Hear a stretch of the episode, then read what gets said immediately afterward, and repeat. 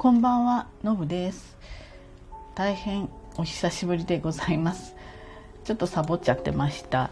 えっ、ー、と今ちょっと割と大きめな仕事取り掛かっているんですね。前もちょっとラジオで話したかもしれないんですけれども、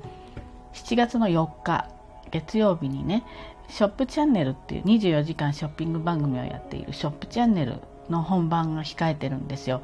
でこれがですね非常に売上的に大きいうん千万っていう大きな仕事で、うん、そもそも今回の7月4日のための仕事はですね去年もスタートしてるんですね。去年のもう11月とか12月ぐらいにはある程度この何て言うんですか方向性が一旦決まっていてで、えー、方向性決まってたんですけれども急遽方向転換になったんです。いい方に。あの大体1日の中で7月4日だったら例えば、まあ、去年とか一昨年だったらそこの中の1時間っていう枠で仕事をするんだけれどもまあ何て言うんですかねあのそのショップチャンネル内で、えー、推薦された商品で1日に2回やれる枠があってそれにエントリーしませんかって言われたんですよね。でえっとあそんなねありがたいことはないと思ってエントリーしたさせてもらったんです。でこれは私がやるわけじゃないんだけどその部内で会社内であの、えー、プレゼンがあってそこで通れば、まあ、その枠がいただけるということだったんですよね。でそうなりますとですねちょっと商品の内容も変わってくるのですでにまサンプル発注とかしてたんですけれども急遽それをですねちょっと違った商品に変えるっていうことで、まあ、バタバタしたわけなんです。でそれがですね2月ぐらいに大体決まったのかな？であの商品とか含めてね。でここでね結構な問題が出てくるわけです。放映が7月4日。で商品そこから作ってお渡しするのが、まあ、9月の末から10月みたいなスケジュールになるんでえー、お洋服って例えばうちの場合は革の洋服なんだけれどもそのお洋服作るのって革だけじゃないんですよ。当然のことながら。裏地があったりボタンがあったりファスナーがあったりするんですね。で、えー、一番ネックは、まあ、革はですね私本業なので、まあ、どれだけ増えても、まあ、対応できる術は知っているんですけれども一番困ってしまうのがその裏地とかボタンがねあの廃盤になってしまうっていうことが一番困るんです。で今この景気がまあやっぱりさほど良くないわけですよね特にアパレルは。なのでちょっと素敵な裏地とか私がこれ採用したいっていうものが廃盤になってってしまう可能性が非常に高いんですよね。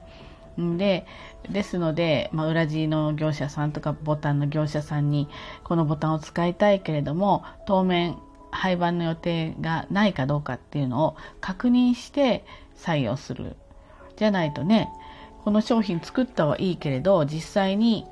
サンプルと、うん、届いた商品が違うってことになってしまうんですね。で私の場合はですね結構裏地だとかボタンだとかそういった付属と呼ぶんですけど付属類非常にこだわるんであの、ちょっとこう他の人にはでは扱わないようなちょっとおしゃれなものを扱うんで特徴的なんですよ。でそういったところもアピールするので、えー、どうしてもあの普通のね例えば普通の黒の裏地とか普通の同色系の裏地だったら若干微妙な差で変わってもそんなわからないんですけれどもあの完全に分かってしまうのでですので、えーとまあ、そういったまあ、裏付けっていうのかなそのつく次放映して作るまでの間にその裏地がちゃんとあるかどうか確保されているかどうかっていうことが大事でそこを押さえるんです。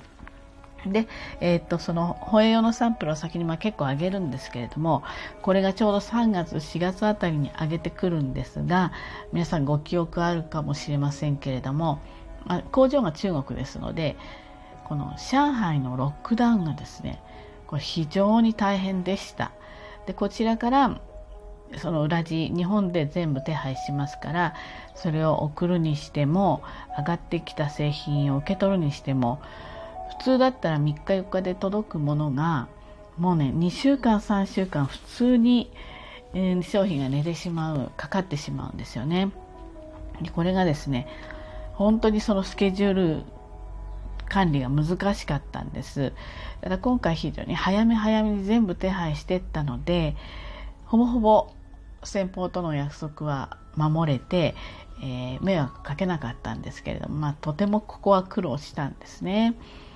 で、えー、ある程度見込みの分の裏地とかそういったものも確保し裏地もねやっぱりあの結構な商品量なので足りなかったりしてるのでそれを新たに染めたりとかそういったことをしながら、まあ、ほぼほぼ準備も整ったという状況で、えー、まあ、7月の4日の本番を、まあ、迎えるほぼ迎えるだけになってる状態なんですね。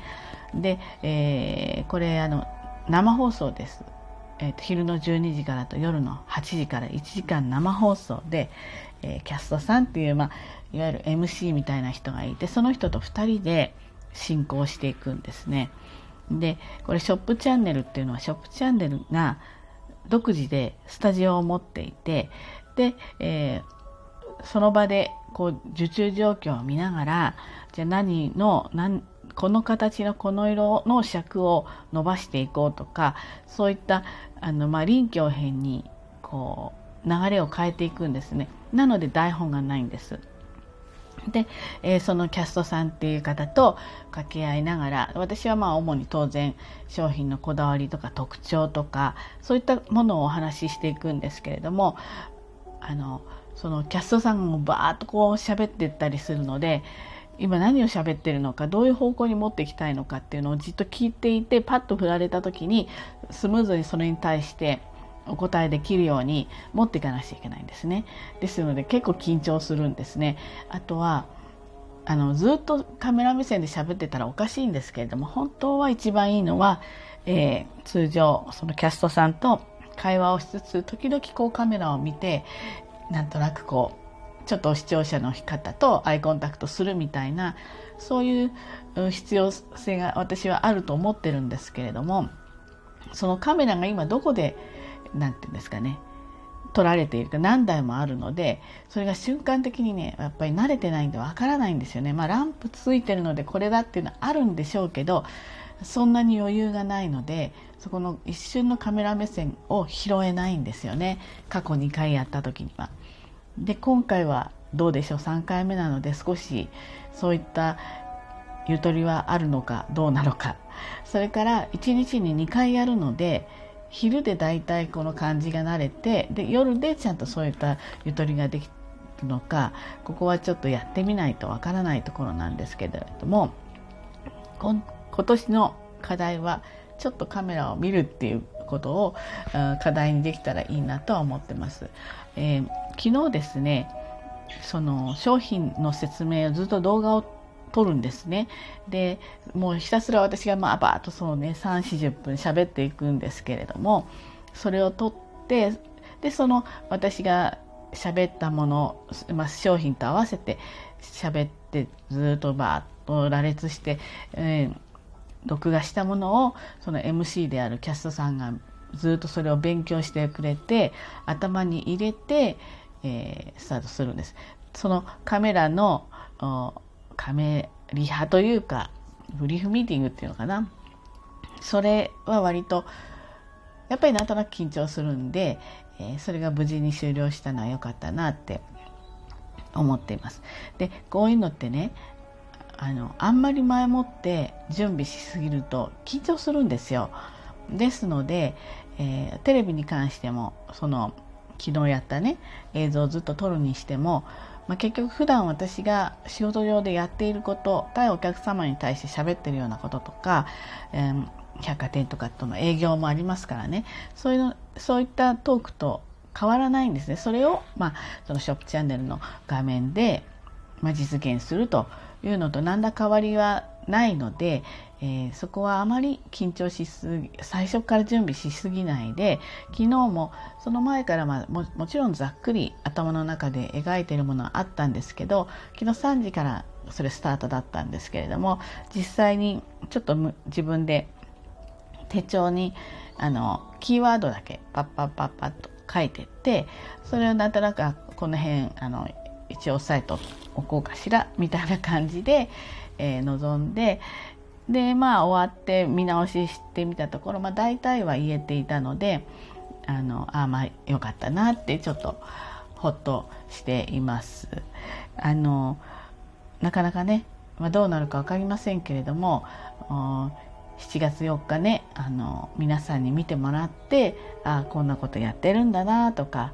またショップチャンネルなねもう本当にファンのお客様いっぱいいるのでああこれ素敵だわ欲しいわって言ってちょっとお電話してくれるなりネットでポチってしてくれたらすごく嬉しいなって思います。まあ、かなりね力を注やれることは全てやって、えー、ここまで来てますのでねできればいい結果がねもらえたら嬉しいなとは思ってます。ということでいよいよ1週間ちょっとに迫ったショップチャンネルのお話を今日はしてみました。ということでね、今日も一日頑張ってまいりましょう。じゃあね、バイバイ。